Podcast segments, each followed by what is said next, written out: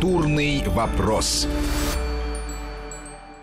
Здравствуйте, у микрофона Антон Долин. И эм, сегодня наш культурный эфир посвящен э, теме, которая, я думаю, очень многим близка, причем как людям э, театра, так и людям кино и людям музыки. Все это объединяет мюзикл. У нас сегодня в гостях э, глава компании Stage Entertainment Дмитрий Богачев, театральный продюсер. Дмитрий, здравствуйте. Здравствуйте. И, ну, формальный повод для нашего разговора, хотя мы, конечно, будем говорить не только об этом, это новый мюзикл, новый старый мюзикл, старый, потому что он классический всему миру миру известный, новый, потому что он новый для нас, это «Поющие под дождем», а, который должен появиться, ну, поправьте меня, если я не прав, но вроде бы в первой половине осени. А, прям 3 октября премьера, 4 а, октября милости просим в театр, 3 будет такая пафосное открытие, как мы обычно это любим делать, с красными дорожками, с морем гостей, разных известных людей. В этом смысле «Поющая под дождем» очень правильная тема, потому что мюзикл этот, как, собственно, и фильм, который был снят в 1952 году, о истории Голливуда. Он рассказывает о том, как э, немое кино уступило место звуковому, и сколько в связи с этим э, произошло разного рода драматических и комических коллизий, связанных с артистами, которые не умели, не знали, как себя вести, как обращаться с микрофоном, что такое звук. А, между прочим, очень много драматических э, судеб, драматически сложились судьбы очень многих известных артистов, многие себя не нашли в звуковом кино. Если Чарли Чаплин, например, он сумел э, найти, как переключиться и снял много э, отличных фильмов, очень известных э, фильмов именно в звуковом уже кино. Мы помним там и «Диктатор», мы помним там и другие его фильмы звуковые, то Бастер Китон, его, в общем, коллега по цеху, собственно, всемирно известный комик, так и закончил свою жизнь в безвестности, потому что так и не смог управлять своим голосом, не смог освоиться вот с этой новой технологией. Но э, фильм об этой эпохе, э, э, история основана на реальных событиях, э, персонажи выдуманы, но имеют прототипов. А Все это облечено в очень такую веселую, легкую форму комедии. Это очень такая жизнерадостная история получилась, с присущими Голливуду вот той самой эпохи 20-30-х годов гламуру. А, это из жизни звезд, э, и из жизни продюсеров, э, режиссеров, вот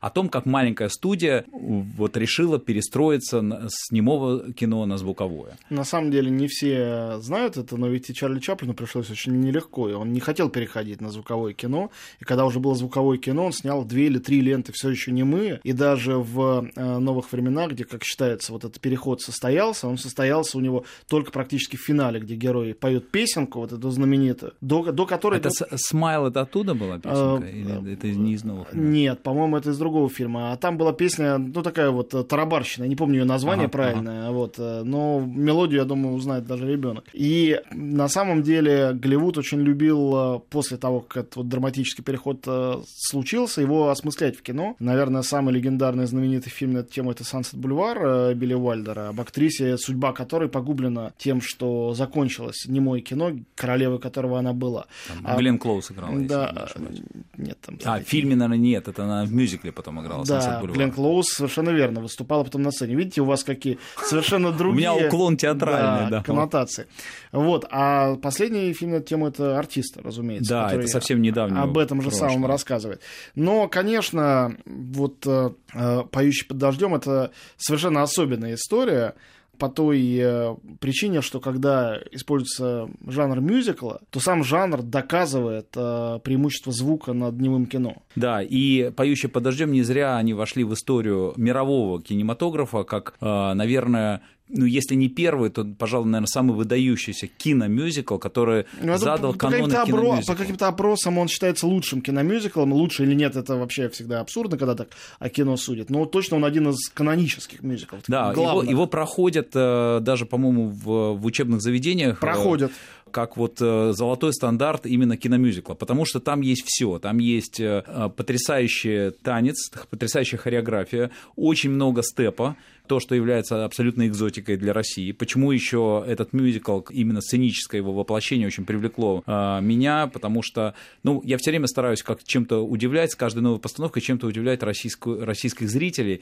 И вот, э, вот у нас был «Призрак опера», такая фундаментальная, мощная такая история с музыкой Вебера, с такими массивными декорациями, готическая, мистическая история любви, мюзикл-опера, по сути. И тут и рядом с ним будет э, мюзикл «Поющая под дождем», жизнерадостная такая легковесная комедия с массой каких-то коллизий, переплетений э, судеб персонажей, взаимоотношениями какими-то. Вот такая, может быть, где-то комедия положений даже, э, с большим количеством э, хитов, таких легких, э, жизнерадостных, веселых песенок и отличной джазовой музыкой и, безусловно, вот этими танцами. По сути, это мюзикл-танец, это мюзикл, рассказанный языком танца. В общем, понятно, почему за созданием, ну, как бы за, за его создание отвечал великий танцовщик 20 э, века Джин Келли. Равным ему был, был только его друг и э, коллега, и в каком-то смысле конкурент Фред Астер. Вот их было два, Джин Келли и Фред Астер. А как раз э, Джин Келли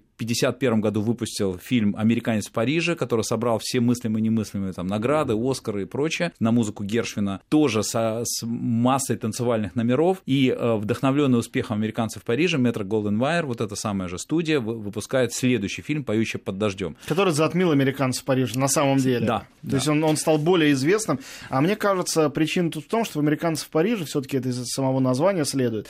Очень было важно вот эта вот оппозиция европейской культуры и американской культуры. И вот этот вот а, американец, человек, попадающий в Париж, точно так же, как европеец в Америке, это всегда тема для комического ну, да. сюжета. Со временем это все немножко стирается. Мы сейчас живем в мире глобализма, где вообще это все не важно, и западный мир, он как бы единый. А как раз «Поющий под дождем» эта история более получилась универсальная и Нейтральная абсолютно. Там нет... То есть она для кого угодно может быть э, да, своей. А, абсолютно. И это еще одна причина, почему сейчас э, в этот самый момент времени, когда, в общем, ну, у нас и немножечко экономическая ситуация сложная, и народ как-то так приуныл немножечко, вот как-то все, э, такое, есть ощущение такого удручения, какой-то депрессии. Я решил, что нужно что-то такое жизнерадостное, такие витамины счастья своего рода подарить зрителям для того, чтобы приподнять их настроение. Ведь в 20-30-е годы в Голливуде... Это ровно так же работает. Да, во время Великой депрессии вот эти самые бродвейские и голливудские киномюзиклы, бродвейские театральные мюзиклы, они в каком-то смысле вытащили нацию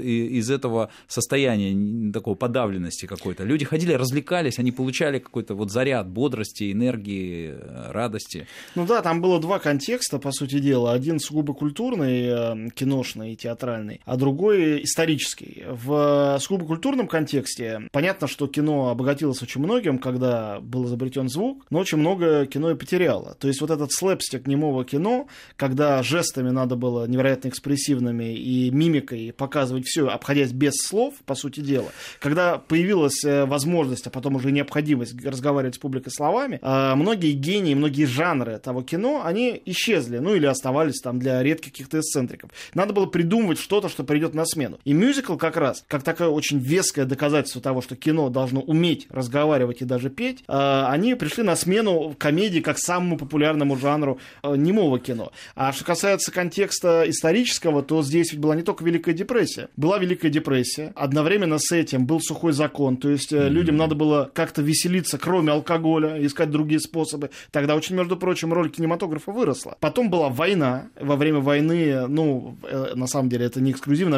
американское свойство. Мы помним и комедии Александрова 30-х, 40-х годов. Ну, собственно, они были сделаны по эталону вот этих американских... Совершенно верно. Мы помним э, вот эти мюзиклов. вот фильмы, хотя не все их смотрели, но как трофейно они приходили в СССР. Немецкие, да, при Гитлере ужас, что творится в стране, дисциплина, но вот эти легкие мюзиклы да. царят, тем не менее, на экранах. А потом ведь после войны э, было это предвестие холодной войны, и э, охота на ведьмы, охота на коммунистов, и тяжелая экономическая ситуация, и тоже надо было как-то вытаскивать э, себя за уши этого, из этого болота. В общем, я чувствую в каком-то смысле свою социальную миссию сейчас.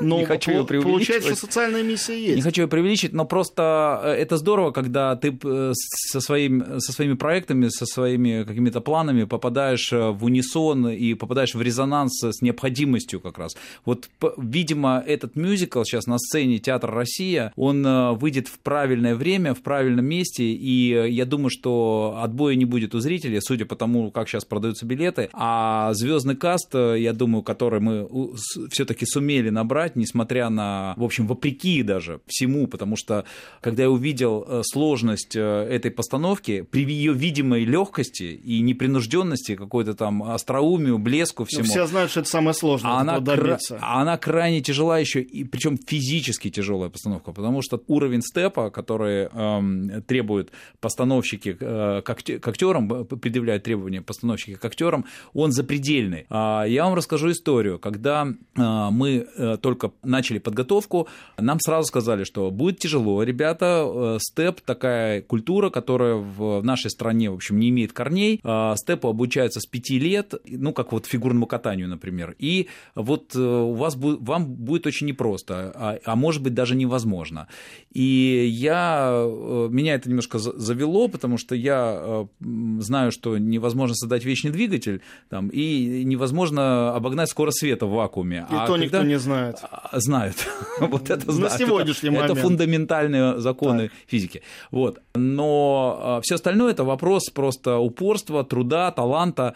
И меня это как-то завело, я думаю, ну вот сделаем тогда, у меня вот азарт такой. Значит, мы набрали много-много-много людей, отсеяли лучших, отобрали 100 танцоров, э, степистов, которые обладали какими-то исходными навыками, и два месяца по 6 часов в день совершенно бесплатно с ними занимались лучшие российские преподаватели, ну, кто как умел, там готовили их. А, подготовили 100 человек. Приехала постановочная команда, англичане, хореограф английский. Приехал, и мы, значит, с гордостью их представили, все 100. Они там синхронно показали показали необходимые комбинации. Я потираю руки, ну все, каст у нас есть. И вдруг мне говорят, вы знаете, все очень здорово, но вот из 100, в лучшем случае с натяжкой 10, мы готовы проверять дальше. То есть не возьмем, а готовы проверять дальше. Но это все. И я, у меня просто опустились руки что делать дальше. Прошло еще два месяца, ну, в результате мы собрали каст, у нас отличный э, ансамбль, который делает чудеса, но при этом им предстоит еще сейчас два месяца изнурительных репетиций. Репетиции начались только вот буквально пару дней назад, они только приступили, а вот э,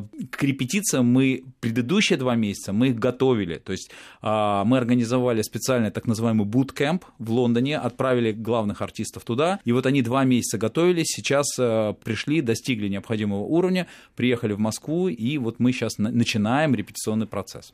Я напоминаю, что мы говорим о новом мюзикле, э, новом для нас э, «Поющий под дождем», и вернемся к разговору через несколько минут. Культурный вопрос.